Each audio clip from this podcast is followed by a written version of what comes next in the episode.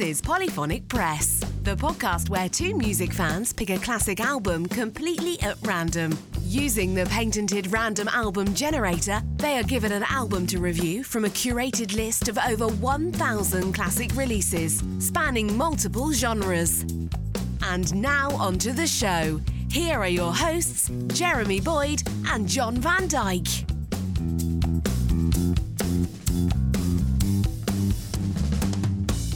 Hey, welcome to Polyphonic Press. I'm Jeremy Boyd. And I'm John Van Dyke. And uh, let's not waste any time. We've got the uh, patented random album generator right in front of us here. So we're going to click the button and see what album we're going to be listening to this week. And the album we're going to listen to is Finley Quaye Maverick A Strike. Okay. Um, I'm not sure what that is. I think it's a band, but I'm not 100% sure. So he's a Scottish musician. This album came out in 1997. Okay. Um, so on allmusic.com. So it's a fairly short review. So of um, so it's a fusion of his own light reggae singing, urban contemporary production qualities, and mid-tempo trip-hop rambling. Finley Quaye's debut album is an enjoyable effort. Particularly impressive is the range of Quaye's voice, from a distinctive high tenor to barely audible whispering. In fact, the only problem with Maverick a Strike is the singer's lack of emotion. Even while his voice stretches out on the highlight, I Need a Lover, it doesn't appear as though he cares much about the song. Okay. Okay, kind of a negative uh, yeah, say so. thing going into it. Um, okay, so the uh, album starts off with the song uh, Ultra Stimulation. So here we go.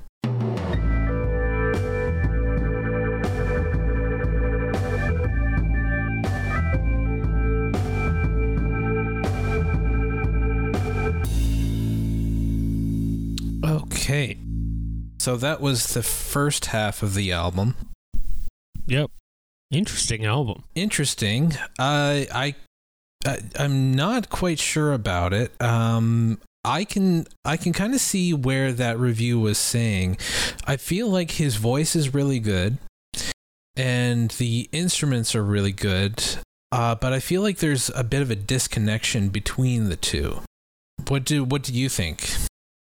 Um, I figure I, I thought some songs worked better than others, but uh, I thought it was uh, um, the disconnect between the the voice and the instrument. It, actually, I kind of picked up a little bit on that sometimes, but I didn't think it was like really, really all that bad.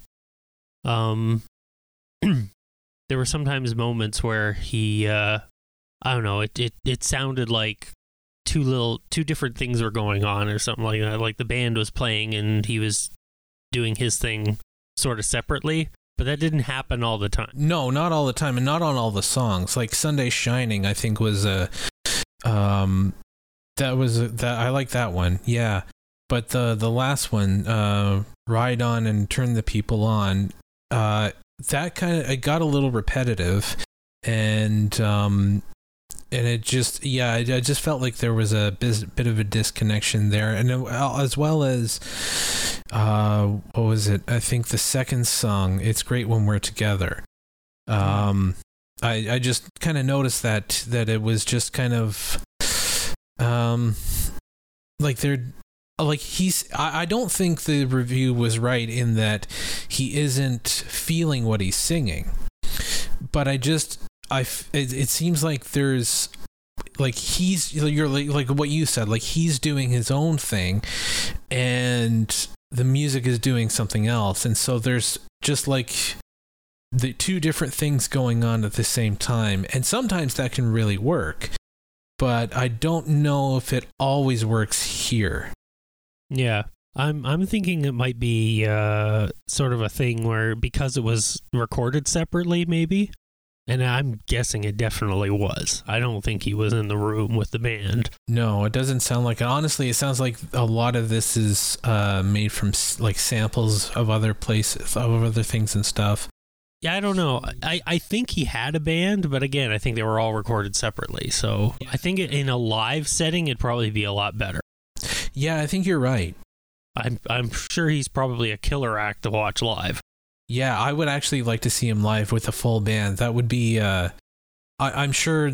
It, you know, that's kind of the thing that happened with um, with a lot of bands. Like it's it's uh, sometimes like their live performance is better than what they recorded or what's on record. Yeah, you know, and, and uh, vice versa, and vice versa. yeah, that happens a lot too. Um, it's just like, well, you sound really good in the record. Why do you sound like crap when you're just sound like unrehearsed, completely off your nut? Yeah, exactly. But um, yeah, no, I mean there there were some really good songs on here, like um, like uh, uh, Sunday Shining, and then the next one, even after all, I like that one too. Um, there, but there, so there are moments where you know, it's like, and I'm not saying it's all bad. I'm just saying it's you know, it's uh, it's kind of hard. Yeah, it's it's, it's it comes together sometimes, and other times it doesn't quite. Yeah, exactly. Yeah. Like it it's it's like he really needed that band in the room to really get the uh to get that feel, but I guess the producer decided no, I, there's no way I can get a clean vocal track if you do that. Yeah, so yeah, you're right. It sounds like um it was just kind of pieced together rather than a performance. Well, I'm curious to hear the rest of the album. Uh, so let's uh, continue on. Um, so the second half of the album starts off with the song uh, "The Way of the Explosive." Or no, that's the one we just heard, isn't it? That's the one we just listened to. Okay, so the next one starts off with uh, the next half of the album starts off with uh, "Your Love Gets Sweeter."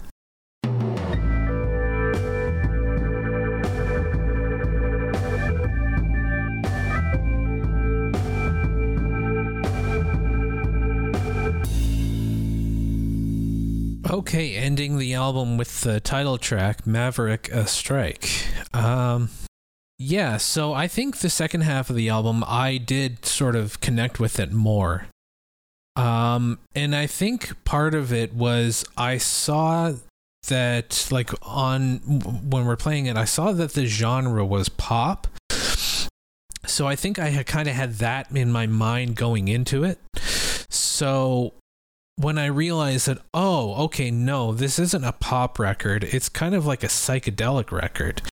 Yeah, it's it's it's psychedelic. It's it's kinda. Um, it's uh, it's it's a dub record in a lot of ways. Yeah, so it definitely has very, that influence. Yeah, especially on tracks like uh, what's the uh, Supreme, Preme, Supreme I Preme, yeah, Supreme I Preme. Is that an I? Okay, yeah. Okay, cool. Yes. So there's that. Um, Sunday Shining was almost like a, a that was the most pop song, I guess. Um, but yeah, especially that last that last track was uh, almost like a, a, completely off the cuff sort of thing. I think he was just sort of um, just riffing. Yeah, I mean it, it's uh, that's where I kind of got the the psychedelic sort of idea, as well as I think it was uh, the the instrumental track, which was uh, Red Rolled and Seen. Um, that's sort of where I got the the kind of clued in. It's like, oh, okay, this isn't really a pop record. This is this is something completely different. And you know, I, I think this is, I think I was just seeing it as something that it wasn't. And, um, that definitely helped to sort of get rid of get rid of that lens of you know seeing it as a pop record and then the preconceived notion going in. Right exactly. Yeah. Um it it's true. I think they basically put it under pop because they didn't know what else to do with it. Um but it's it's not really a pop record. I mean, there's pop elements to it, but uh, and and 90s the 90s was probably the last time where you could really throw stuff at the wall and see what sticks. Um, and this is like 97, so really it's at the tail end of all that. Um, yeah, and uh, this album definitely does have a, a lot of like it, uh, it it juggles around with a lot of different uh, sort of uh, genres. Um, yeah, what what was it like uh, described as? It was described as sort of like a uh, sort of a, a soul, but um, Yeah. Um. Well, it's it's weird. It's his um. Okay, so on his Wikipedia page, it's uh the genres that he is categorized under is progressive soul, uh, tri- trip hop, and reggae. well, there you go. Yeah. That- Makes a lot more sense. Um, than than a pop album. So yeah, I would definitely uh, put it definitely more under the, the, the reggae dub sort of thing like that. But there's there's uh like uh it's very experimental in a lot of ways. He uh wasn't trying to uh you know pigeonhole himself into any one genre really. Yeah, and it's it's sort of like each track, although there is like there are similar themes running through the whole thing. Each track is pretty unique from the last. Like um uh what was it? Um uh, your love gets sweeter. Well, that kind of really is a pop song, but then Supreme I Preme is a straight up reggae dub thing. So it's like, you know, it, he's kind of just like kind of going you know, uh, kind of experimenting with whatever and just sort of saying, well, I'm, you know, today I feel like doing this kind of thing, or, you know, and he's not afraid to, um, to try something, you know, to take a risk and, you know, and some work and some don't. I Right. find his his dub stuff definitely has a tendency to work. He he he uh he really knows how to do that genre really well. yeah, I, um, but I I admire his experimenting. yeah, Is this his first album? this is his first album. Yeah. Yeah, well there you go. I mean, this is actually pretty strong for a um a uh, a, a really experimental first outing. Yeah. So Yeah. I don't know too many artists that would take this kind of risk with a, a debut album, album. you know. Yeah. Yeah. But um yeah, no, he I, I admire that he's not afraid to to try something even i you know, even if it's something that I might not like. Uh, I admire that he's at least willing to try and if it does even if it doesn't work, at least he tried it. You know, at least he's going for it. You know. and, and there really wasn't anything here that turned me off. no, not at all. but uh, yeah, just some things you know worked a little bit better than others, and and other things like I think they'd just be better live too. I mean, he could Yeah. do almost any of this stuff, um, and if he's got the energy of the band with him, probably be able to pull it off a whole lot better. And I'm sure he's now got a good you know 25 years under him, you know, since this. I I don't know how long he was performing before this, but Uh, well, he's had some legal troubles. Uh, in April 2012, he was charged with aggravated assault. Um, and in 2015, he was forced off stage mid performance by the owner of a club in Gloucestershire who criticized him for lacking professionalism. Um, he- was forced off stage. Yeah, he was the club owner told him to get off stage because he thought he wasn't being professional. I don't know what happened. Um, whatever. We're not here to discuss that. We're here to discuss the album, and the and the album is. uh I'd probably give it a. I don't know. I don't usually rank things like that, but I'd probably give it a good, you know, seven out of ten. yeah, something like that. Yeah, Yeah. it's uh, it's it's a pretty decent album. Has some some weaker spots, but uh, overall a pretty uh, pretty enjoyable listen. And I think I might go back and listen to the whole thing with you know the sort of Different ears. different ears. Yeah, Hmm. yeah. But uh, yeah, I uh, I enjoyed most of it. Yeah. Yep.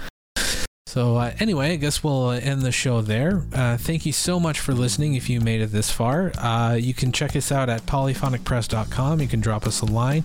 Uh, you can follow us on Instagram at polyphonicpressmusic, and uh, you can, if you feel inclined, you can help us out by going to patreon.com/slash polyphonicpress. There's a bunch of cool stuff you can get there, including early access to these episodes. And um, yeah, I think that's pretty much it. Uh, uh, I'm Jeremy Boyd. I'm John Van Dyke. Take it easy.